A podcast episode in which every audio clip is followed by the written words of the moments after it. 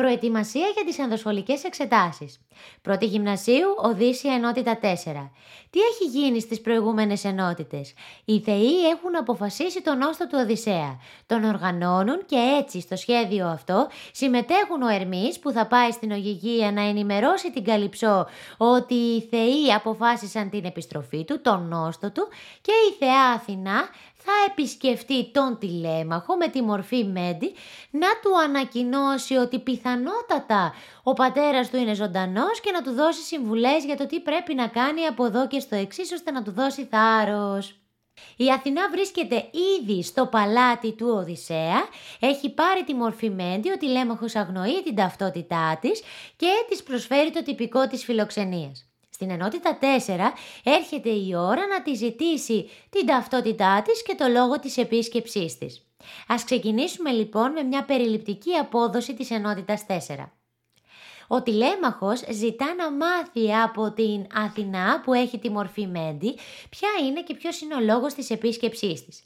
Εκείνη του αποκρίνεται ότι είναι φίλος πατρικός και ότι τον έφερε εκεί, ότι την έφερε εκεί, μία φήμη. Η φήμη ότι ο Οδυσσέας είναι ζωντανός και ότι εμποδίζουν τον δρόμο του οι θεοί. Ο τηλέμαχος εκφράζει τα παράπονά του για, το, για την κατάσταση που επικρατεί στο παλάτι. Δηλώνει ότι οι μνηστήρες ρημάζουν την περιουσία του πατέρα του, ο οποίος είναι εξαφανισμένος και αγνοείται η τύχη του και ζητούν να παντρευτούν τη μητέρα του την Πινελόπη. Αυτό το βασανίζει πιο πολύ, μα πιο πολύ απ' όλα τον βασανίζει ότι οι μνηστήρες δεν σέβονται τίποτα και ότι εκείνος δεν μπορεί να κάνει τίποτα ώστε να τους διώξει. Μένει άπραγος και αυτόν τον πονά. Η Αθηνά εκείνη τη στιγμή του δίνει τις εξής συμβουλές. Τον παροτρύνει να οργανώσει συνέλευση με τους αχαιούς, να συγκαλέσει συνέλευση αχαιών, να ενημερώσει για την κατάσταση που επικρατεί στο παλάτι με τους μνηστήρες, να ανακοινώσει στους μνηστήρες ότι πρέπει να φύγουν να αποχωρήσουν και στη συνέχεια να οργανώσει πλοίο και να φύγει για την Πύλο και τη Σπάρτη, ώστε να μάθει πληροφορίες για τον πατέρα του, επιστρέφοντας να σχεδιάσει την μνηστηροφωνία, τη δολοφονία των μνηστήρων και για να μπορέσει να του δώσει θάρρος, του φέρνει για παράδειγμα τον Ορέστη, ο οποίος σκότωσε το δολοφόνο του πατέρα του, τον Αίγιστο. Τέλος, ο τηλέμαχος προσπαθεί να κρατήσει εκεί την Αθηνά για να ολοκληρώσει το τυπικό της φιλοξενίας, για να της προσφέρει λουτρό και στη συνέχεια πολλά δώρα. Όμως εκείνη είναι ανένδοτη και επιμένει ότι πρέπει να φύγει. Αποχωρεί με τη μορφή πουλιού, κάτι που δίνει ένα σημάδι και στους μνηστήρες αλλά και στον τηλέμαχο ότι οι θεοί φροντίζουν για τον όστο του Οδυσσέα. Εκείνη τη στιγμή ο τηλέμαχος αποκτά θάρρος και πυγμή για να προετοιμαστούμε για το χρόνο. Βρισκόμαστε στην πρώτη μέρα της Οδύσσιας, δέκατος χρόνος περιπλανήσεων του Οδυσσέα. Ο τόπος φυσικά είναι η Ιθάκη το παλάτι. Τα πρόσωπα που συμμετέχουν ενεργά είναι η Αθηνά ο Μέντης και ο Τηλέμαχος και γίνεται μια απλή αναφορά στο προσωπικό του παλατιού, στους μνηστήρες και στον Φίμιο. Πολλές φορές μπορεί να μας ρωτήσουν για τον ανθρωποκεντρικό χαρακτήρα της Οδύσσιας. Ανθρωποκεντρικός είναι ο πολιτισμός που έχει κέντρο τον άνθρωπο. Δηλαδή τον παρουσιάζει σαν ανώτατη αξία που μπορεί να καταφέρει να ανταπεξέλθει στην ανθρώπινη ζωή. Ένα ζωντανό παράδειγμα είναι η Οδύσσια, η οποία παρουσιάζει έναν άνθρωπο πολυμήχανο, που με την οξύνια του, με την επινοητικότητά του θα καταφέρει να ανταπεξέλθει στις δυσκολίες της ζωής και να καθορίσει την πορεία και την τύχη του. Δίνεται επίσης ιδιαίτερη έμφαση στην ιστεροφημία, από το ύστερος και φήμη. Η φήμη που αποκτάς τα θάνατον. Ήταν πολύ σημαντικό την εποχή εκείνη να έχεις καλή φήμη τα θάνατον. Και γι' αυτό κάποια στιγμή ο τηλέμαχος αναφέρει ότι θα ένιωθε καλύτερα αν ο πατέρας του είχε πεθάνει κατά τη διάρκεια του πολέμου. Αυτό θα τον έκανε ένα γενναίο άντρα με ιστεροφημία.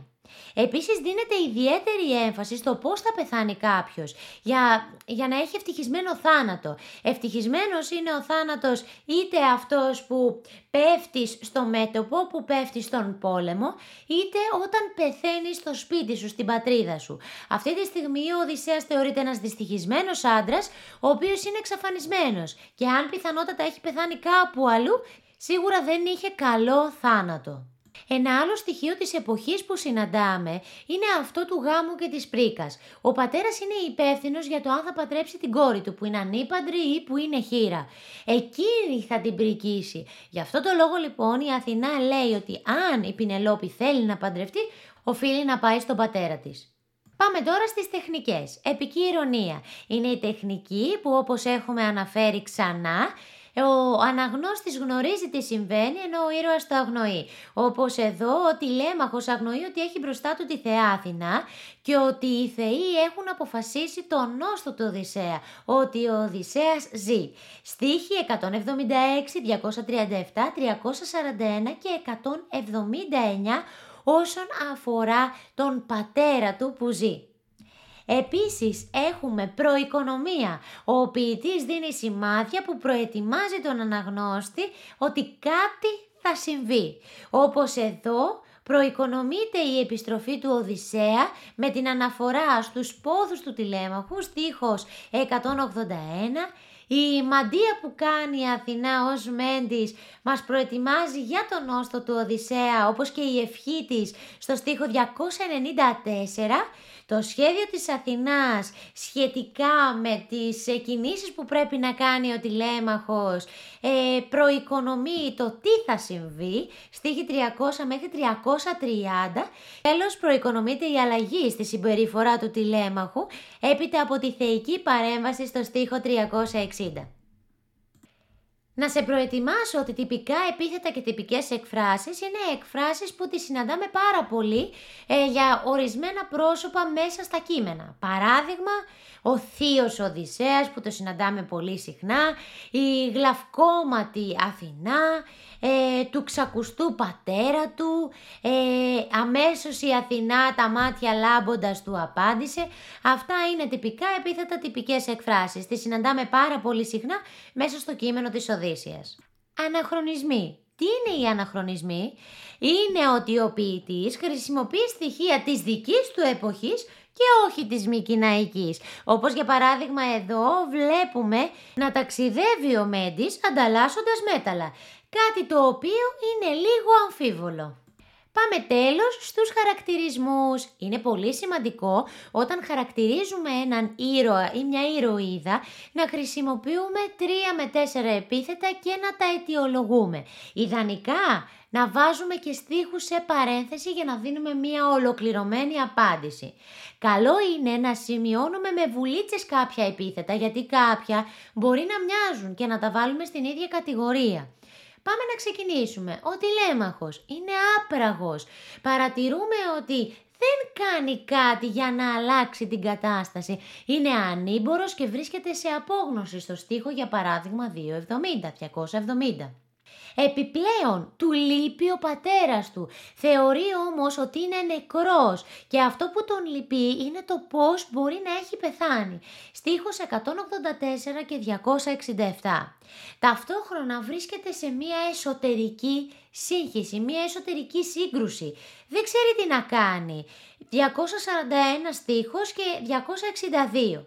Είναι ταυτόχρονα όμως ευγενικός, φιλόξενος στο στίχο 341, ενώ ταυτόχρονα φαίνεται να ακούει τις συμβουλές του Μέντι, να προσπαθεί να τις σεβαστεί παρά τις αντιρρήσεις που μπορεί να έχει. Πάμε τώρα για την Αθηνά Μέντι. Η Αθηνά είναι συμπονετική. Συμπονά τον ίδιο τον τηλέμαχο και θέλει πραγματικά να τον βοηθήσει. Είναι έξυπνη όμως και πονηρή γιατί προσπαθεί να τον ταρακουνήσει και επικαλείται το τι θα έκανε ο πατέρας του σε περίπτωση που ήταν εκεί. Προσπαθεί βέβαια να θίξει τον εγωισμό του, να τον ταρακουνήσει λέγοντάς του ότι δεν είναι κανένα παιδαρέλι, δεν χρειάζεται να συμπεριφέρεται σαν μωρό παιδί στο στίχο 329 με 330. Στο στίχο 300 μπορούμε να πούμε ότι είναι παρενετική, συμβουλευτική, καθώς συμβουλεύει τον τηλέμαχο τι πρέπει να κάνει για να λάβει δράση. Τέλος, το γεγονός ότι αποχωρεί με τη μορφή πουλιού είναι χαρακτηριστικό της σοφίας της, γιατί δεν είναι καθόλου τυχαίο, καθώς θέλει να ταρακουνήσει τον ίδιο τον τηλέμαχο για τις αποφάσεις που πρέπει να πάρει και να καταλάβει ότι η Θεή είναι με το μέρος του. Αυτά λοιπόν σχετικά με την ενότητα 4. Καλή επιτυχία και καλό διάβασμα.